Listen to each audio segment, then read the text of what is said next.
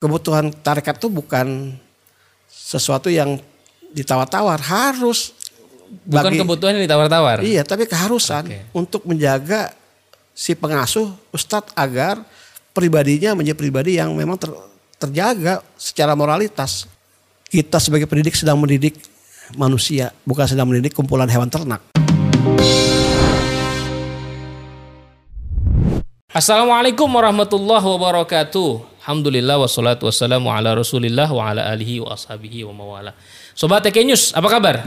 Mudah-mudahan semuanya tetap dalam keadaan cager bager lahir batin. Hari ini masih dalam acara podcast Tasawuf, kita menghadirkan Ustadz Kiki, Pak Kiki. Clear? Ya, Assalamualaikum Ustaz. Pak Kiki. Waalaikumsalam warahmatullahi wabarakatuh. Alhamdulillah. Ini udah lama nih. Kita baru nongol nongol lagi nih Pak Kiki di Iya, podcast ya. Tasawuf nih. Udah setahun waktu itu tahun awal baru juga ya. Iya, awal tahun kalau nggak salah. awal tahun. Awal tahun. Sekarang awal tahun lagi. Awal tahun Berarti lagi. emang jodoh nih Pak Iya, Kiki nih. setiap tahun harus wajib kemari. Wajib kemari. Udah diprogramkan ya. nih, bicara tentang apa namanya pesantren nih nggak lepas dari Robito Ma'ahid Islamiyah. Iya. Yang Pak Kiki jadi ketua. Iya, ketua DKI Di situ. Jakarta. Ketua di DKI Jakarta. Iya. Sebenarnya pesantren, definisi pesantren apa Pak Kiki? Ya pesantren ini kalau didefinisikan dalam undang-undang kan sudah jelas. Ada undang-undangnya tuh sekarang Ustaz. Undang-undang nomor 18 tahun 2019 tentang pesantren. Jadi undang-undang khusus pesantren ada definisinya. Tapi ini kan dalam undang-undang ya. Tapi dalam Praktek. bahasa, Hmm, bahasa. ya pesantren ada menyamakan dengan sekolah Islam berasrama ya. Oh, sekolah Islam berasrama. Ini istilah bahasa ya. Heeh. Ya, jadi ada yang menyamakan pesantren dengan Islamic boarding school. Ada yang menyamakan. Ada yang menyamakan. Padahal Padahal emang kalau secara bahasa bisa, tapi secara, bahasa. Sub budaya atau subkultur Heeh. itu tidak ada padanannya pesantren. ada Gitu. badannya. Iya, kalau pesantren is pesantren. pesantren adalah pesantren. Pesantren, pesantren. Nggak bisa diganti boarding school. Ya, dia kan lokal genius, jadi sesuatu yang orisinal dari eh, Nusantara. Nama Hmm. Iya. pesantren, pesantren itu tidak ada dalam kosakata bahasa Arab ya. Pesantren, Pesantren. itu kan eh, Khas khas Nusantara. Nusantara.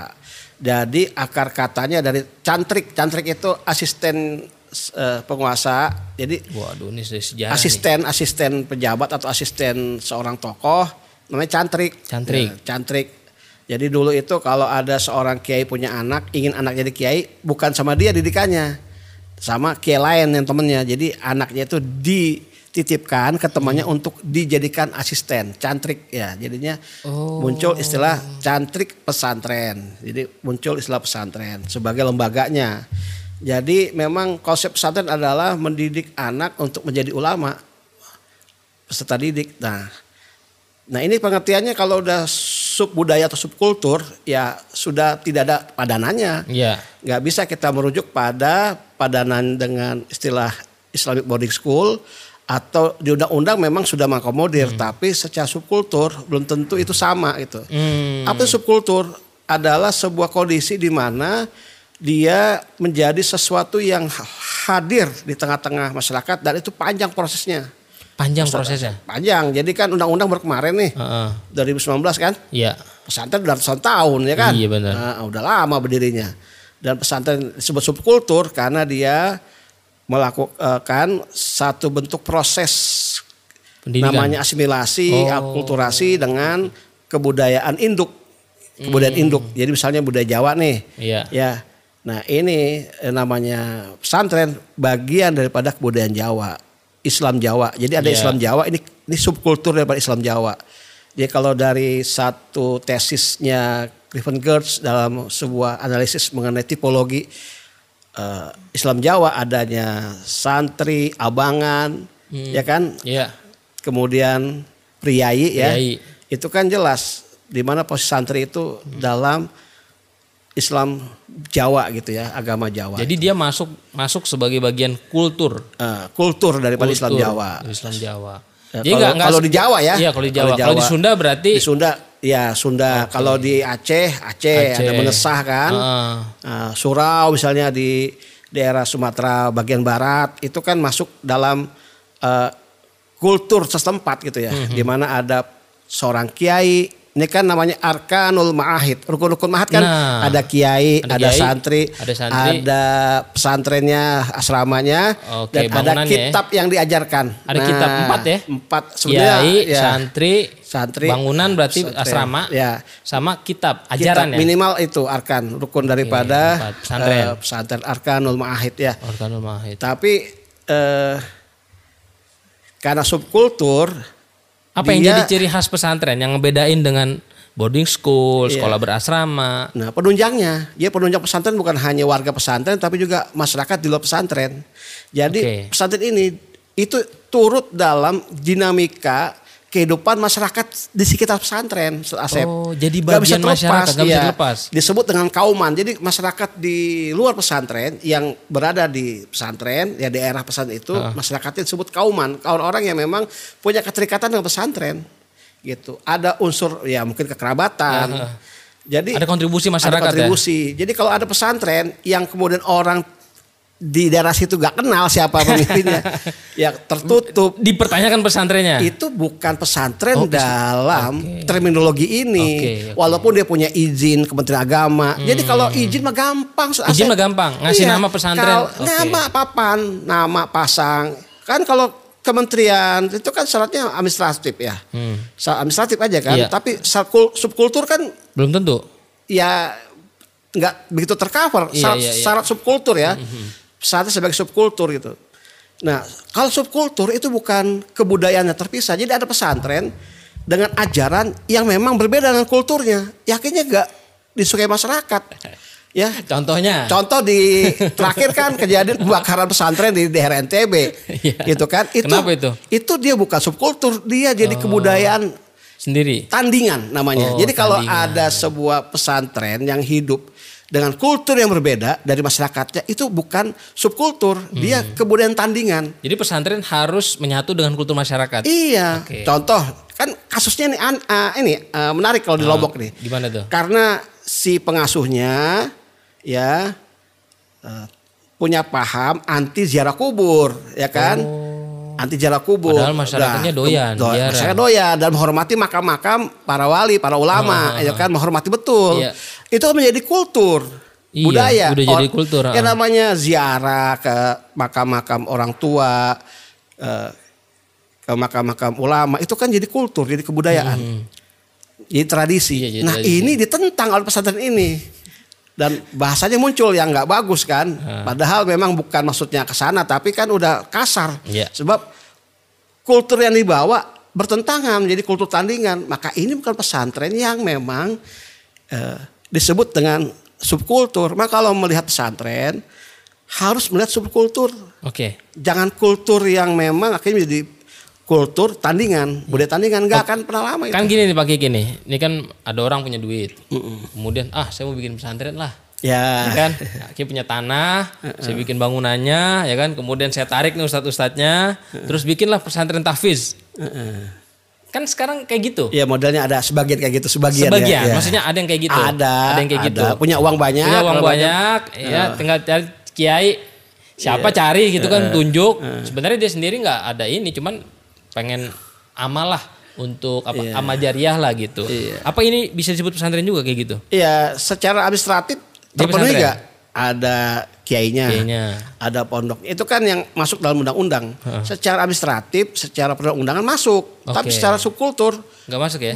belum tentu masuk Belum, oke belum tentu masuk. secara, secara subkultur ya maksudnya Hmm. subkultur itu dia memang bagian daripada kultur setempat gitu. Hmm. ya kultur setempat dan menghidupkan masyarakat setempat dan hidup harmonis dengan kultur yang ada kebudayaan yang ada gitu kalau tidak harmonis maka dia sebenarnya belum bisa dianggap sebagai pesantren yang sebenarnya ya dalam arti yang sudah kita kenal selama ini yang memang hidup mengakar kuat itu sebagai sebuah subkultur Apa ini bisa mengurangi nilai-nilai kepesantrenan yang selama itu udah sudah mapan Pak Kiki? yang mana yang mapan nih Yang kan udah mapan nih. Pesantren itu yang menyatu dengan kultur Iya. masyarakat. Kemudian banyak pesantren-pesantren misalnya ada sebagian orang, Iya. ya pesantren itu yang penting ada kiainya, atau ada ustadznya, ada santrinya, ada asramanya, ada kurikulumnya. ada kitab kuning Ada kitab kuningnya. Ah, ah. ya itu sudah terpenuhi. Sudah Tapi terpenuhi ya? subkultur ya belum. belum Subkultur tentu. belum. Iya. Maka itu yang penting sekarang menge- menguatkan subkultur pesantren. Menguatkan subkultur pesantren. Iya, bagaimana pesantren itu menjadi subkultur bukan menjadi kultur tandingan. Dia membawa paham sendiri yang bertentangan. Masyarakatnya suka tahlil nih. Ada nggak Pak Gigi di Ya Indonesia? ada lah. Ada. Itu kan kejadian di Lombok kemarin tuh. Iya, iya. Masyarakat suka ziarah. Masyarakatnya suka menghormati makam-makam wali. Ini ada pesantren didirikan di tengah masyarakat yang mereka punya kultur anti ziarah. Gitu. Bukan sekedar anti, mereka juga mendakwahkan supaya orang jangan berziarah. Ini kalau umpama nih Ya pesantren sekarang nih di, di kultur masyarakat kita ini akidahnya alusna wal jamaah. Terus, terus ada sebagian orang bikin pesantren Beda Ah, akidahnya misalnya. Ya, ini aswajanya aswaja an-nadia atau maksudnya ya? Nah, ya, ini ada aswaja aswaja banyak nih. banyak aswaja nih. an-nadia. An-nadia. ya. Kemudian ada yang bikin yang lain yang justru sering berantem lah, katakan ya, katakanlah gitu ya. Ini gimana Pak Kiki? Lihat kultur di tempat itu sendiri gimana masyarakat. Nerima nggak gitu ya? Nerima apa tidak gitu. Kalau nggak menerima ya sudah harus bisa bisa mengakomodir kultur masyarakat. Kalau menjadi kultur tandingan ini kan selalu jadi masalah Oke, di Jadi masyarakat. satu permasalahan itu ada jangan melawan kultur eh, masyarakat. Eh, jangan hadir dengan membawa kultur yang kemudian dipertentangkan Dipertentangkan. Eh, me- atau terlalu ofensif lah mendakwakan Oke. kultur yang bertentangan itu gitu. Ya lihatlah ormas Islam yang memang juga nggak suka dengan kultur ziarah kubur segala macam, tapi yang halus dalam menolaknya gitu, tidak Oke. terang-terangan. Kan terang-terangan. ada ormas Islam seperti itu kan. Iya, iya, iya. Ya kita paham lah ya, tapi Iya. kan artinya mereka tetap diterima oleh masyarakat karena apa? S- Lembut dalam Lembut. dalam men- menolak itu, tidak Oke. frontal. Tidak frontal. Ya, nah. Jadi Kiki. Nah, akhlak. Oke. Artinya mereka tetap masuk dalam sudah sudah berada dalam subkultur, Hmm. tidak menjadi kultur tandingan yang ofensif gitu. Sebenarnya sudah berdampingan dengan subkultur, berdampingan sajalah gitu. Hmm, Jangan jadi tandingan gitu. Tapi ini kan salah satu problem Pak Kiki. Problem. Salah satu problem. ya. Artinya mak, artinya pesan-pesan yang sudah ada yang belum menjadi subkultur dia harus meningkatkan lah. Ya kan Iya. tadi kata Pak Kiki harus ditingkatkan. Harus menyapa, menyapa, dan me- me- menyatu, ya, mengayomi menyatu, masyarakat. mengay- Jangan iya. sampai ini masyarakat apa namanya pesantren ber- berdiri di tengah masyarakat, tapi masyarakat nggak dapet Boro-boro benefit lah. dapat. Dicurigai oleh masyarakatnya kan Nah. bahaya. Itu pesantrennya kayaknya ada kasus kemarin itu yang predator. Oh Tahu kan? iya, Di Bandung, Bandung. itu Ah. Madani Boarding School itu kan saya tegas menyuarakan bahwa itu bukan pesantren. Kenapa? Masyarakat situ aja curiga ini pesantren Syiah nih. Dianggap Syiah, Syiah. Berarti masyarakat nggak kenal padahal Oh bukan iya. Syiah. Ini kan sama-sama Sunni, tapi masyarakat nggak kenal. Masyarakat yang ada di situ aja nggak tahu tentang amalan daripada pemimpin pondoknya. Hmm. Iya, benar. masyarakat di sekitar coba. Ini kan ada seperti itu model pesantren. Ya, bilangnya pesantren, tapi saya menyebut pseudo pesantren. Jadi bukan Pseudo? pesantren, pseudo. Sudah Apa itu tuh? kan palsu. Oh. Pseudo pesantren. oke. Oh, saya iya, pernah iya. nulis tuh di rubrika tuh Pseudo pseudo pesantren, pesantren palsu. Pesantren palsu. Palsu pesantrennya, cuman hanya modal papan nama, izin operasional. Izin operasional kan bisa dicabut, maka Kemenak ini kan bagus sekarang. Kemenak Hmm. ini bagus. Mencabut semua izin-izin pesantren yang memang sudah pesantren. Hmm. Pesantren palsu, izinnya Iya. pesantren tapi kelakuannya amoral misalnya kasus yang Iya. di Bandung itu juga kita juga melihat dia juga pakai nama boarding school ya, Madani boarding school gak ada Hmm. Islamiknya. nggak ada nggak ada nggak ada pesantrennya. Iya, ya? tapi walaupun dia katanya punya pesantren, tapi kan langkah cepat Kemenak bagus, mencopot izin, Izin. apa, mencabut izinnya gitu. Nah ini eh, administrasinya sudah bukan pesantren. Nah ini masyarakat harus cerdas ya untuk ini ya pemirsa ya, ya. pemirsa nih hati-hati pesantren ini banyak yang palsu nih. Nah, Eh, gimana banyak- cara ngebedain pesantren yang asli dengan yang palsu? Iya, kalau mau masuk anaknya dengar dulu track recordnya Track dari record, satu alumninya, record. dari Oke. orangnya dan dari orang sekitar pesantren. Ah, ini Jadi ada nih, pesantren. dari orang sekitar pesantren. Ya, eh, tanya sekitar pesantren gimana nih kiainya, gimana nih? Kalau kalau orang kampung yang nggak tahu, nggak tahu nih pesantren. Jangan ya. iya, dengan masyarakat aja Cuek. nggak Ya kan? dikenal gimana lain karena fungsi iya. pesantren bukan hanya pendidikan juga dakwah dan pemberdayaan masyarakat, pembinaan Hmm. Oke, masyarakat. pendidikan, dakwah, dan dalam undang-undang loh. Dalam undang-undang ya. Iya, tentang fungsi pesantren bukan hanya pendidikan juga dakwah Iya. dan juga pembinaan atau pemberdayaan masyarakat. Masyarakat. Jadi itu subkultur sebenarnya. Hmm. Udah ada komodir dalam undang-undang. Jadi kalau hanya pendidikan saja, dia tidak berdakwah di masyarakat, Iya. tidak bina masyarakat, Maka dia bukan pesantren yang dimasuk undang-undang malah. Nah tugasnya RMI apa? Ya tugas RMI sekarang bagaimana uh, pesantren ini menjadi kuat dalam subkultur ya. Oh, Oke. Okay. Uh, tidak bertentangan dengan kultur yang ada di masyarakat. Tapi insya Allah kalau RMI kan NU nih, hmm. udah jelas kulturnya kuat, subkultur juga kuat. Jadi sudah nggak lagi dipertanyakan. Tinggal memang harus terus aktif dalam pembinaan masyarakat. Oke. Okay. Dakwah. Jangan sampai ya. terjadi ya? tuh, Ustadz dari mana-mana santri. Dari jauh-jauh bahkan dari pulau seberang. Di sekitarnya kagak ngerti. Itu pesantren orang cuek-cuek aja iya, tuh. ya padahal tetanggaan. Tetangga aja lagi nggak ngerti itu. Jadi harus harus apa ya? Benar tadi kata Baki gitu. Harus melakukan pemberdayaan masyarakat kepada masyarakat. Pembinaan, pembinaan masyarakat, masyarakat. ada di tengah-tengah. Kalau di Jakarta sendiri ada berapa ki pesantren yang terdaftar di RMI itu? Kalau di RMI itu data dari kami 127 pesantren. 127 di ya. Jakarta. Ya dari Kalau data di ada. Indonesia 2006 26 ribu 26 itu data ribu. RMI ya? Data Kemenak Pusat 26.673 oh. kalau nggak salah. 26 ribu. 26.673. Jadi itu data yang saya baca terakhir dari data resmi Kemenak Pusat hmm. jumlahnya 26 ribuan lebih ya. Ya uh, itu yang saya tahu ya lumayan ya lumayan banyak itu kalau bicara. berarti yang secara administratif ya? Iya yang mendapatkan ini hasil daripada riset ya oh. data di Kemenak Pusat. Tapi banyak pesantren yang memang belum terdaftar banyak. Oh oh banyak pesantren belum, belum terdaftar. ya ini yang terdaftar di belum dapat uh, izin lah. Oh, dapat izin. Belum, belum dapat istilahnya terdaftar ya. Berarti kalau orang mau bikin pesantren nanti dipantau gitu ya, diperiksa dulu ya? Ya enggak juga. Enggak juga. Tidak tidak harus izin sebenarnya karena itu banyak uh, pengasuh pesantren yang tidak setuju undang-undang ini. Oh, uh, ada juga nggak setuju? Ada nggak ya? setuju dianggap nanti harus berizin pesantren itu. Kalau pesantren hmm. itu kan uh, memang dia formatnya bukan lembaga pendidikan formal. Oh, ya, bagian dari kearifan lokal ya? Uh, non bukan lembaga ya? pendidikan formal, non formal. Okay, non formal. Nah, adanya undang-undang dianggap memformalisasi pesantren. pesantren. Padahal undang-undang ini lahir untuk rekognisi. Hmm. Rekognisi mengakui pesantren yeah. untuk afirmasi, afirmasi, peneguhan dan hmm. untuk fasilitasi. Jadi yeah. undang-undang nomor 18 tahun 2019 tentang pesantren itu untuk rekognisi untuk afirmasi dan untuk fasilitasi itu. Hmm. Jadi pesantren dapat fasilitas iya. pembiayaan. Dapat dana lah dari pemerintah ya. Iya, dana untuk dapat bos malah iya, hmm. dapat bos. Jadi ada Ini sebenarnya uh, banyakkan positifnya nah, bagi ya. Tapi di sebagian pikiran sebagian pengasuh pesantren dianggap ini sebuah legalisasi. Jadi pesantren oh. itu akan ilegal kalau, kalau izin. tidak dapat izin oh. operasional dari Kemenak. Padahal aslinya gimana Pak Gigi? Padahal undang-undang ini bukan undang-undang legalisasi pesantren, ini hmm. undang-undang rekognisi, afirmasi okay. dan fasilitasi. Pengakuan. Iya. Pesantren itu bagian dari Iya, tanpa harus uh, dapat izin dari Kemenak operasionalnya. Pesantren tetap diakui. Pesantren kan tetap berjalan. Iya. Nah, tapi oh. dalam undang-undang ini pesantren naik naik grade-nya ya. sebagai pendidikan formal, Ustaz hmm, Asep. Pendidikan formal. Pendidikan formal muadalah dia bisa kemudian melanjutkan uh, ke pendidikan lebih tinggi lagi hmm. di perkuliahan atau di pendidikan umum yeah. dari iya. lulusan pesantren. Uh -huh. Jadi lulusan pesantren malah bisa kuliah ke luar negeri hmm. di fakultas-fakultas umum gitu loh. Yeah.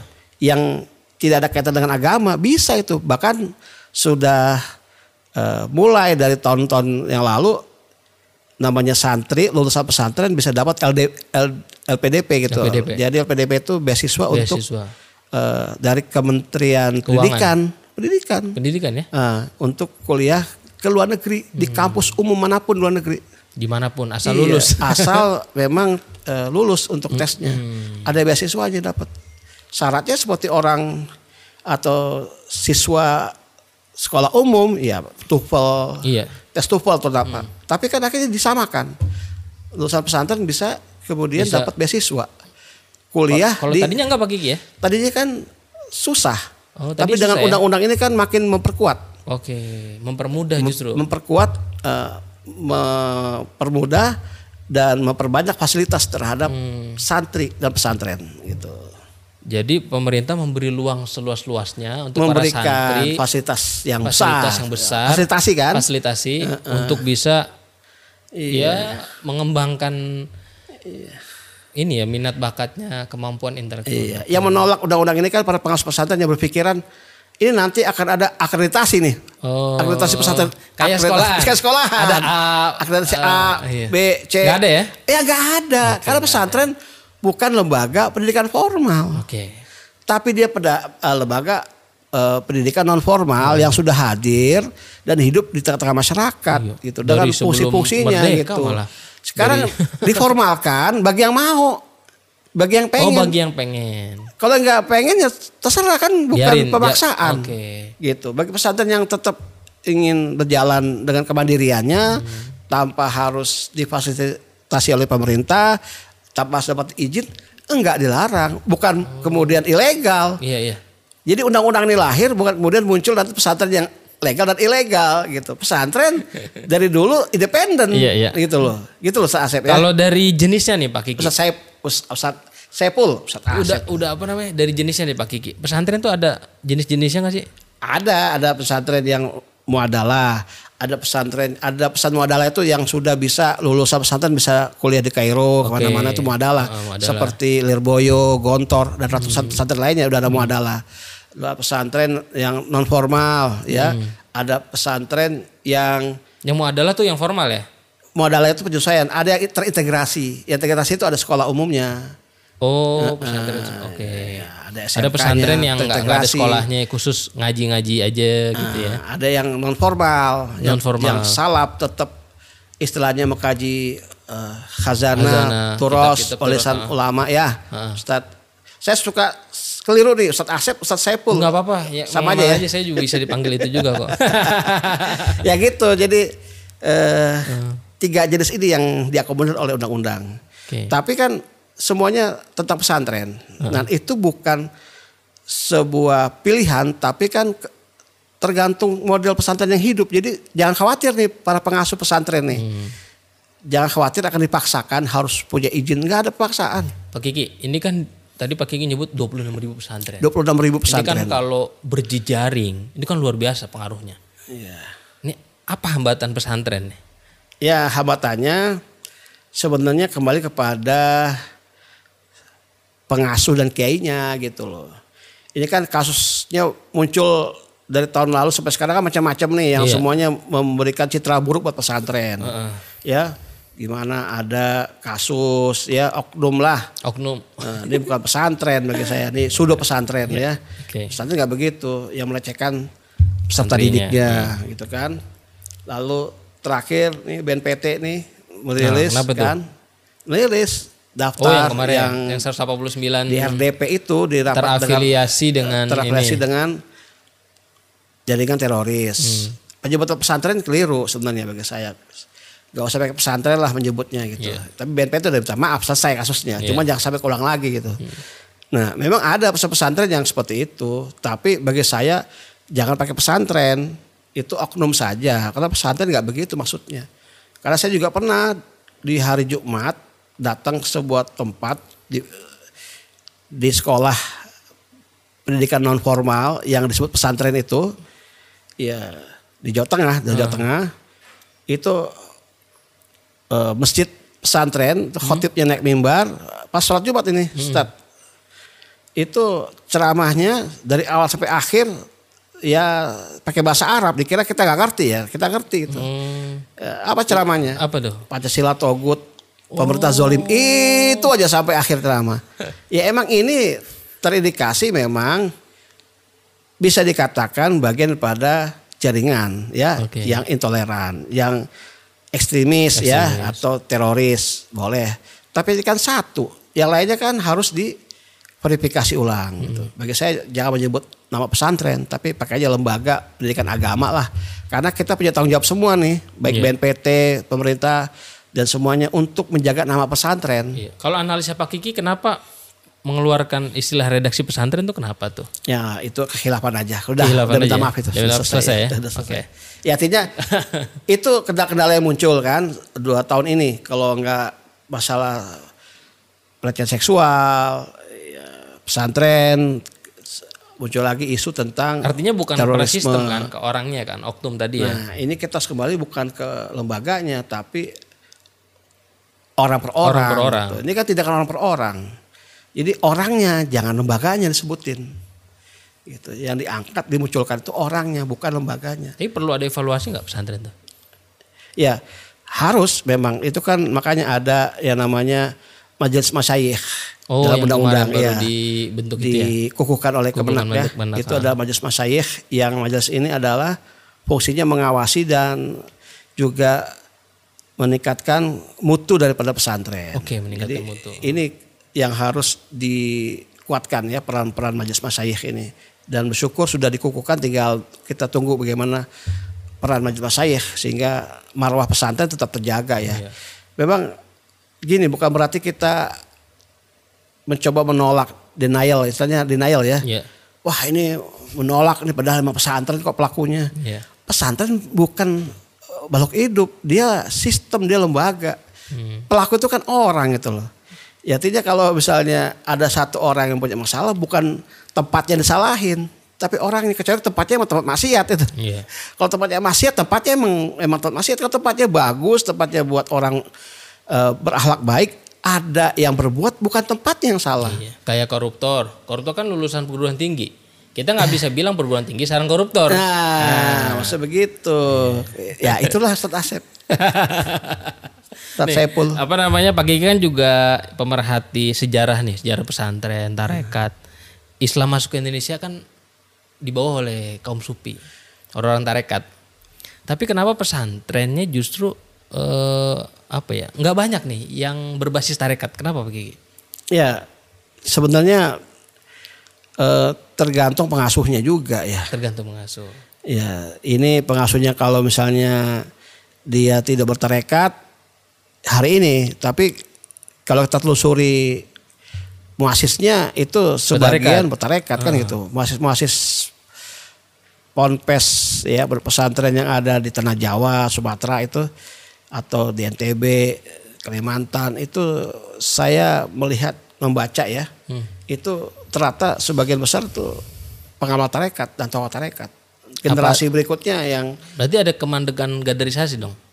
ya itulah tergantung siapa yang ngurus pesantren ya. Ketika memang terputus untuk bertarekat ya sudah Iya. terputus. Tapi dalam pesantren yang diamanahkan ke ahli warisnya, ke keluarganya kan tetap jalan. Nah ini tarekatnya yang nggak jalan itu ya. Ini yang eh, kembali kepada ahli waris. Bagi saya ini dinamis aja. Jadi Dinamis tergantung nanti eh, kesadaran daripada pengasuhnya ya. Mau apa enggak bertarekat, mentarekatkan pesantrennya. Itu kan tinggal pilihan dari si pengasuh. Kita nggak bisa kemudian menganggap ini akan begitu terus. Enggak. Dinamis. Ini dinamis. Tergantung peran-peran daripada dai-dai tarekat ini untuk masuk ke pesantren mentarekatkan pesantren gitu saya rasa kan kalau udah tarekat masuk ke pesantren, santri otomatis tarekat tuh. ya ada harusnya begitu Eh, ada begitu jadi saya punya kawan juga karena ada kasus pesantrennya perlu ada seorang yang bisa mengurusin secara spiritual akhirnya satu pesantren bertarekat semua ya ini kan ada kasus Iya. kalau ini kejadian semua kan akhirnya banyak pesantren bertarekat. Ini tinggal gimana dinamikanya lah kita lihat saja gitu. Jadi jangan dilihat hari ini pesantren itu gak bertarekat, besok gak bertarekat, jangan. Nah, ini optimisme kita bahwa tarekat itu akan juga menjadi sesuatu yang populer di pesantren dan memang akhirnya inilah pentingnya dakwah eh, para dai-dai tarekat ya, bukan hanya dakwahnya ke masyarakat umum, tapi justru tadi PR ini berdakwah tarekat di pondok pesantren ya ke pengasuhnya. Tapi menurut Pak Kiai sendiri penting nggak sih? Perlu nggak sih pesantren tuh? Pe- Perlu nggak pesantren santri itu bertarekat tuh? Ya Pesantren-pesantren harus, tuh. harus, harus. Bukannya perlu lagi harus. Ya tarekat itu kan membuat misalnya pengasuhnya, pengajar itu kan lebih terjaga secara spiritualitas ya. Karena godanya kan tinggi. Iya. Ya kasus-kasus terjadinya persoalan moralitas, persoalan susila itu kan dari pesantren yang saya saya duga nggak kuat saya bisa menjamin nggak kuat nggak kuat spiritualitasnya. spiritualitasnya gitu. Karena memang godaan itu kan ya bisa kita lihat seorang yang di dihormati oleh santri-santrinya yang sudah balik lawan jenis. Iya. Nah, ini kalau nggak kuat-kuat, Ustadz Saiful kejadian. Iya, iya. Nah itu makanya sekarang kebutuhan tarekat itu bukan sesuatu yang ditawar-tawar, harus Bukan bagi- kebutuhan yang ditawar-tawar. Iya, tapi keharusan Oke. untuk menjaga si pengasuh ustadz agar pribadinya menjadi pribadi yang memang ter- terjaga secara moralitas. Spiritualitas itu kan larinya ke moralitas. Ya, Spiritualitas lari ke moralitas. iya. Oke. Dampak daripada jikir-jikir kita kan gitu. Oh, untuk iya. kebaikan akhlak. Hmm. Nah, kebaikan akhlak yang pertama kan dari ujung pesantren, dari pu- pucuknya yaitu adalah pengasuh, pengajar. Kalau Hmm. pengasuh pengajarnya moralitasnya di bawah standar, gimana santrinya? Oh iya. Nah, akan terjadi kan kasus-kasus yang tahun lalu merebak seperti itu kan. Dan kita berharap jangan lagi ada lagi kejadian model begitu, jangan sampai ada lagi kejadian. Nah, itu fungsinya tarekat itu. Jadi ikhwan atau pemirsa, bertarekat itu adalah memperkuat moralitas. Jadi harus berbanding lurus gitu. Kalau misalnya bertarekat tidak ada dampak dengan moralitas, ini dipertanyakan. Iya. Karena ihs- ihsan itu kan yang akhlak Ihsan gitu ya. itu akhlak. Akhlak. Nah, jadi memang harus ada kesadaran daripada para pengasuh, pengajar pesantren untuk bertarekat sebagai sebuah keharusan yang tidak lagi menjadi pilihan, tapi Hmm. keharusan mutlak. Mutlak. Karena cobaan itu dari mereka. Menurut Pak Kiki apa langkah yang bisa kita lakukan nih? Atau melalui jaringan Pak Kiki nih? Jaringan pesantren lewat Robitoh ini nih. Ya gini, ini kan pesantren ibarat kerajaan-kerajaan kecil nih. Oke. Ah. Jadi kita masuk juga nggak bisa sembarangan. At- Otonomi-otonomi gitu ya. Iya, ini kan punya otonomi Ah. seperti ya tanda kutip ya, Ah. Seperti sebuah kerajaan Iya. ya, di mana ada rajanya yang dihormati itu kiainya Kiainya, itu, pengasuh. Dengan para perdana menterinya dengan Semua ajudannya. ajudannya itu. Rakyatnya kan santri-santri Santri, santri. Nah kita masuk kan nggak gampang gitu. Iya. Harus ada kedekatan dengan si rajanya, bukan hanya dengan perdana menterinya, Iya. bukan hanya dengan pengajarnya, langsung ke pengasuhnya. Kalau pengasuh bilang ah ya masuk, kalau enggak ya sudah. Ini ini kendalanya. Kalau untuk dakwah tarekat. Jadi emang kembali lagi kesadaran daripada pengasuhnya. Itu ada ininya nggak sih? Ada komunitas atau ikatan an- pengasuh-pengasuh pesantren ada nggak sih Kiki? Ada, tapi kan susah mengikat mereka. Makanya Oh, iya. asosiasi ini kan tidak bisa dianggap sebagai sebuah eh, pimpinan tertinggi daripada para kiai-kiai ini. Hmm. Iya. Kiai udah biasa biasa mimpin. Ya mereka punya kemerdekaan, mereka punya Iya. wilayah, Oke. mereka punya otonomi gitu. Hmm. Susah. Kita hanya bisa silaturahim, hanya bisa memberikan eh, istilahnya itu koordinasi, fasilitasi, tidak bisa instruksi, nggak bisa asosiasi itu. Gimana mau ins- instruksi ikatannya Orang yang apa? punya Oh, mereka yang punya aset, mereka yang punya pesantren, Iya. ibaratnya mereka penguasanya gitu. Maka asosiasi itu tidak sampai ke situ. Berarti pentingnya dakwah di situ Kiki. Nah, itulah dakwah pentingnya. Dan itu kan kesadaran lagi. Kesadaran lagi. Ya. Ya, artinya jangan sampai ada kejadian baru sadar itu. Itu aja yang Iya. harus di, diingatkan. Dan ini kan model dakwah juga ngingetin ya para pengasuh, pemirsa yang punya pesantren, bertarekatlah kan gitu pesan dari podcast kita ini kan. Iya. Wahai Pengasuh para pesantren. pengasuh, bertarekatlah karena tarekat adalah keperluan keharusan yang tidak bisa ditolak-tolak untuk menjaga moralitas pesantren dari pengasuhnya dulu gitu. Dan spiritualitas bertarekat itu akan sangat berhubungan erat dengan moralitas. Dan bukan cuman berhubungan dengan moralitas dong. Tapi juga kecerdasan juga itu ngaruh kan Pak Kiki? Oh iya ngaruh juga. Maksudnya semakin spiritualitas baik, dia juga kan semakin terpacu untuk belajar. Oh iya. Gitu ya. Kiki? Betul, sebenarnya ada penguat Ada untuk, korelasi juga kan ya, itu. untuk peningkatan kecerdasan. Ya tinggal bagaimana cara meramu daripada spiritualitas itu sendiri ya, efeknya gitu ya. Kalau formulanya kan udah jelas dari wali mursyid ya, Iya. cara-caranya semuanya. Tinggal ikutin aja, itu tinggal nanti Allah buka semuanya. Ya sebagai sebuah keberkahan tarekat. Gitu. Kalau Pak Kiki lihat pesantren yang berbasis tarekat di Indonesia yang menarik nih. Iya, pondok pesantren Suralaya. Nah, ini promosi Pak Gigi. Iya, kan punya kita itu. Iya, pondok pesantren Suralaya. Tertua. Apa apa namanya itu kan dari tahun 1905. Iya. Bahkan lebih tua dari Muhammadiyah, lebih tua dari Iya, ormas tertua. dari NU. Iya, ormas tertua, ya. Wah, Islam tertua ya. Pak Gigi ngeliat ngeliat pesantren Suralaya kayak gimana? Iya, sudah bagus, tinggal kurang ininya, marketingnya. Oh, nggak promote dakwahnya ya. Masih muter-muter di antar ikhwan aja marketingnya harus keluar. Tapi Masih di dalam bagusnya ya? memang dikenal sebagai tempat untuk inabahnya itu yang yang Lebih lebih, menonjol. menonjol. Jadi kesannya harus jadi pasien narkoba dulu baru bisa masuk inabah. jadi yang baik-baik itu ini tertutup nih. Padahal Mas Suralaya bukan hanya nerima yang Iya. yang jadi Yang pemakai benar narkoba. jadi benar. Iya, tapi juga yang benar untuk jadi benar lebih benar lagi benar kan. lagi, ya. Itu kan tertutup nih. Iya, iya. Ya karena emang populernya di situ tuh di nabahnya. Harusnya kan ini kencang. Ini tinggal marketingnya aja. Marketing yang pada pesantren yang memang istilahnya yang yang reguler. Iya. Ini kan Pak Kiki juga di LDTKN. Iya. Di Ketua Divisi Penelitian Litbang, Pengembangan iya. Litbang. Nih Pak Kiki ngeliatnya gimana nih? Yang mana tuh lihat yang Lihat dakwah TKN ini bisa bisa apa ya? Bisa lebih keluar dah yang Pak Kiki bilang tuh, nggak main di Ikhwan aja. ya harus pandai untuk memasarkan sekarang era media sosial itu harus juga disampaikan melalui media sosial eh, mempopulerkan pondok pesantren Suralaya ya dan saya menyampaikan juga dalam sebuah pelatihan saya pernah ngisi di daerah Pasar Rebo di pondok pesantren Mardotilah tentang liter- literasi digital pesantren ya. Jadi saya menyarankan ini sekarang ini orang yang mengetahui profil pesantren kita itu dari genggaman dari handphonenya. Dari handphone. Nah, jangan sampai website pesantren nggak aktif gitu loh, Oke. pasif gitu. Padahal orang ingin tahu itu dari situ kan. Harus lebih kreatif mengelola websitenya dan lebih aktif. Kreatif Jangan dan sampai postingan setahun nggak pernah nambah-nambah gitu. Profilnya nggak diperbarui.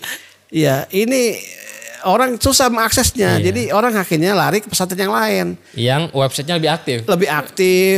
Padahal mah isinya atau eh, penga- pengajarannya kurikulumnya di bawah standar pesantren Suralaya Nah. gitu loh. Jadi ini kelemahannya. Oke, oke. Sekarang harus eh, mau giat di promosi melalui eh, platform platform melalui website ya melalui perangkat-perangkat digital itu harus lebih aktif sekarang. Harus lebih aktif. Iya, websitenya itu jangan tidur, jangan, Jangan pasif. tidur.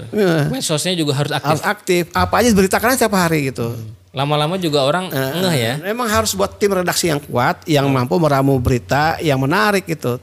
Kan apa aja bisa menarik dari sisi manusia. Kalau wartawan yang sudah jago kan dia bisa ngulik ba- banyak Iya, sisi kan. semua angle iya, bisa angle diambil. bisa diambil. Ya, yang human interest misalnya kan, yang lebih orang ter- tertarik itu angkat aja kisah-kisah pesantren, eh, keberhasilan, prestasinya, gimana saat santrinya, kehidupannya. Itu yang harus terus diaktifkan setiap hari harus ada yang rajin. Iya. Kan di situlah kemudian orang akan membaca tentang kita karena populer di Google misalnya atau di pencarian ya. Eh, internet wah muncul terus Suralaya kan? Trending topik gitu. Walaupun sebenarnya biasa-biasa aja tapi karena sering algoritmanya kan jalan. Oh iya, jadi benar, naik benar. terus. Sehingga ketika orang tua ingin masuk anaknya ya ketemu Suralaya Suralaya Iya, gitu Saya, saya pernah tuh ada yang nanya tuh. Eh, "Dek, ini gimana sih kalau mau ke pesantren Suralaya? Mungkin agak kesulitan nyari lewat itu. iya itulah Start, Start Sepul Oke terakhir Cerah. Kiki. Eh, tantangan pesantren ke depan. iya tentang Dua, pesantren ke du- depan. tiga tantangan pesantren ke depan. Ya pesantren jangan larut atau ini misalnya eh, bagi saya istilahnya itu terpesona tersilaukan dengan banyaknya hal-hal yang bersifat pengetahuan umum itu jadi pesantren kehilangan jati diri gitu Oh, pesantren pesantren kehilangan jati diri. pesantren tetap sebagai lembaga untuk mendidik calon ulama di bidang agama itu Tapi loh. kan nggak nggak nggak semuanya harus jadi ulama dong Pak Iya, Kiki. tapi kan ini jangan sampai lupa nih. Oke. Jangan Jangan sampai lupa. Iya, artinya gini pilihan. Kalau ingin pinter eh, untuk umum, ya kalau anak masuk ke pesantren resikonya adalah anak ini nanti harus kerja keras lagi, belajar keras lagi untuk menjadi orang ahli bidang umum. Kalau hanya dapat akhlaknya aja, masukkan ke pesantren yang memang tidak terlalu berat kurikulumnya. Tapi hmm. pesantren harus ada yang tetap menjaga ini sebagai lembaga untuk mencetak ulama di bidang agama. Harus ada. Okay. Tafakufidin. Nah, jangan semua Fungsi pesantren. utamanya di situ bagi ya. Iya. Kan memang pesantren mencetak untuk mencetak ulama. Iya. Di bidang agama. Hmm memang itu bagi-bagi tugas lah gitu kan. Iya. gitu. Tapi ada pesantren uh. yang istilahnya itu terintegrasi gitu. Hmm. Ya ini juga jangan sampai santri jadi korban. Apa? Akhirnya dicokokin semua tuh. Oh. Penjelagaman 100%, umum 100%, akhirnya gak jadi apa-apa. Oh, iya, iya benar-benar. ini kan banyak kejadian. Malah anak jadi korban, pusing jadi dia. korban, akhirnya lulus. Agamanya gak mateng, ah, umumnya gak dapet. Ah. Kuliah setengah-setengah. Iya, kuliah akhirnya bingung nih. Lulus jadi beban warga, beban negara, beban masyarakat. Oh, iya. Ya kayak gini kan harus juga dipikirkan. Gitu. Terintegrasi maksudnya apa nih? Mau jadi apa nih? Jadi harus jelas gitu. Ini kendala pesantren tentang output gitu loh. Ini peserta didik pesantren ini mau jadi apa? Itu harus tegas. Tapi link and match-nya ketika keluar output pesantren gimana? Ya maksud saya kalau link and match itu memang akhirnya kembali kepada si anak itu mau jadi apa? Nih orang tua harus paham okay. gitu loh kalau anak ini jadi ustadz kiai masukkan ke agama secara utuh gitu hmm. lulus ya nanti sekolah ke Al Azhar kuliahnya hmm. gitu bukan kuliahnya ke ITB misalnya ini kasihan gitu loh yeah, yeah. kalau ITB dari awal pesantrennya itu sudah menyiapkan diri anak ini memang nggak akan pernah bisa full agamanya hmm. tapi dikuatkan ke umumnya itu harus jelas gitu nah ini akan menjadi kendala bukan buat pesantren buat si santrinya ini gitu. Iya. Buat penyiapan generasi ke depan juga iya. nih. Harusnya kan kita anak muda. Nah itulah bagi-bagi tugas. Tidak semua orang bisa jadi segala-galanya, tapi setiap orang harus jadi apa yang mereka eh, punya, apa yang mereka hmm, sesuai uh, potensi mampu okay. potensi masing-masing itu. Hmm. Itu satu. Yang kedua? Ya, yang kedua kendalanya pesantren harus lebih punya peran di masyarakat. Jadi, peran di masyarakat. Jangan sampai pesantren dan masyarakatnya tidak uh, menyatu gitu, tidak saling mensupport gitu. Yeah. Masih ada itu yang, yang tadi subkultur uh, itu ya. Iya, subkultur pesantren. Hmm. Ini yang harus uh, terus diperkuat. Harus diperkuat untuk menghilangkan kendala. Jadi banyak pesantren tumbuh akhirnya masyarakat tidak kenal sehingga curigai malah jadi persoalan kayak hmm. di NTB itu kan. Yeah. Karena beda kultur bukan beda sekedar subkultur, beda kultur menjadi kultur yang uh, bertentangan hmm. tuh. Jadi jangan sekedar orang punya duit pengen bikin pesantren nggak bisa kayak yeah. gitu juga Pak ya. Ya. Ketiga. Tiga, uh, ah, ketiga nih. Ketiga, pesantren itu harus melihat santri sebagai individu, bukan sebagai kumpulan orang. Melihat santri sebagai individu. Uh, paham ya sini? Ya. ya, jadi yang pendidikan itu kan yang terbaik adalah santri itu memang betul-betul diperhatikan. Jadi bukan perhatiannya secara klasikal, secara massal ini maaf aja bahasa saya mungkin agak kasar ya. Kita sebagai pendidik sedang mendidik manusia, bukan sedang mendidik kumpulan hewan ternak. Paham ya Ustaz Asep? Yeah. Jadi eh, jangan pernah berorientasi pada jumlah santri. Harus ribuan, harus ratusan. Justru tren pendidikan terbaik adalah santrinya sedikit sehingga fokus dalam hmm. mendidik santri. Gitu. Justru misalnya 20, ini orang orang tua okay. jangan jangan tergiur dengan pesantren yang jumlah santrinya banyak. Gitu. Justru semakin banyak bisa jadi justru nggak nggak nggak semakin fokus ya. Ya, boleh banyak pesantrennya dengan jumlah santrinya maksudnya. Tapi harus proporsional antara jumlah santri dengan pengasuh atau pengajarnya Pengajar, yang memperhatikan si anak ini gitu. Hmm. Karena ketika anak ini masuk pesantren, dia masih dalam tahap anak-anak. Hmm. Tahap anak-anak mau remaja. Iya. Saya mencari tanya Ustaz Asep. jati diri. Nah karakter. ini dia nih saya nih hati-hati. Kita sedang mendidik individu. Saya tanya, si anak itu ketika pertama kali mimpi basah di mana? Kalau laki-laki nih, santri iya. laki-laki ketika mimpi basah di mana? Di pesantren. Bukan di rumahnya. Iya, kalau kalau sanawiyah di pesantren. Karena lulus SD dia belum balik. Iya. Ketika dia di pesantren dia baru dan tanda namanya orang balik adalah Allah kasih mimpi basah buat laki-laki. Benar? Iya. Perempuan haid. Iya. Ketika laki-laki mimpi basah berada dalam satu kumpulan jenis kelamin yang sama, dia merasakan kenikmatan berhubungan badan dengan lawan jenis. Ketika dia ingin ulangi lagi, dia lihat laki-laki semua nih. Kalau nggak ada pendidikan mimpi basah dari pesantren terhadap santri, perhatian, ini perhatian tanya tuh atu, kamu udah mimpi basah belum? Gimana rasanya? Enak. Dengan siapa? Lawan jenis, iya dengan lawan jenis. Tapi kalau nggak ada bimbingan, dia lihat temannya kayak perempuan, itu jadi lapisan hawa nafsu si santri ini itulah awal terjadinya banyak maaf aja kasus-kasus di beberapa pesantren ya antara santri dan santri gitu Hmm. terjadi karena memang lagi-lagi Kurangnya perhatian terhadap kurangnya perhatian individu santri. individu secara- santri yang saya lihat begitu hal kayak gini kan Kadang diperhatikan nggak kira-kira harusnya perhatikan harus harusnya harusnya diperhatikan. Karena ini masalah kebutuhan biologis. Iya. Tanda balik itu kan ihtilam, mimpi Iya. basah. Mimpi basah itu kan hubungan seksual. Yang Allah kasih kan. Kenapa Allah kasih mimpi basah? Supaya Bani Adam nggak musnah. Rasa enaknya tuh kemudian dia ingin tanya lagi ke siapa. Gak ada yang bisa tanya karena dianggap ini aib. Tapi dia pengen mengulangi lagi. Nah ini Kenapa ada perhatian? Karena terlalu sibuknya pesantren dengan hal-hal yang sifatnya pendidikan tidak melihat kebutuhan atau keadaan psikologis anak peserta Iya. didik. Maka saya bilang tadi lihatlah santri sebagai individu, bukan hanya melihat fisiknya, lihat psikologisnya, lihat masa perkembangannya. Nah, artinya apa? Dunia pesantren harus tune in dengan psikolog. Ya, dengan masalah tentang pendidikan anak, Iya. tentang kebutuhan biologisnya, tentang watak psikisnya gitu loh. Ada orang yang bisa diajak ngobrol. Ada counseling. orang dia ada konselornya. Hmm.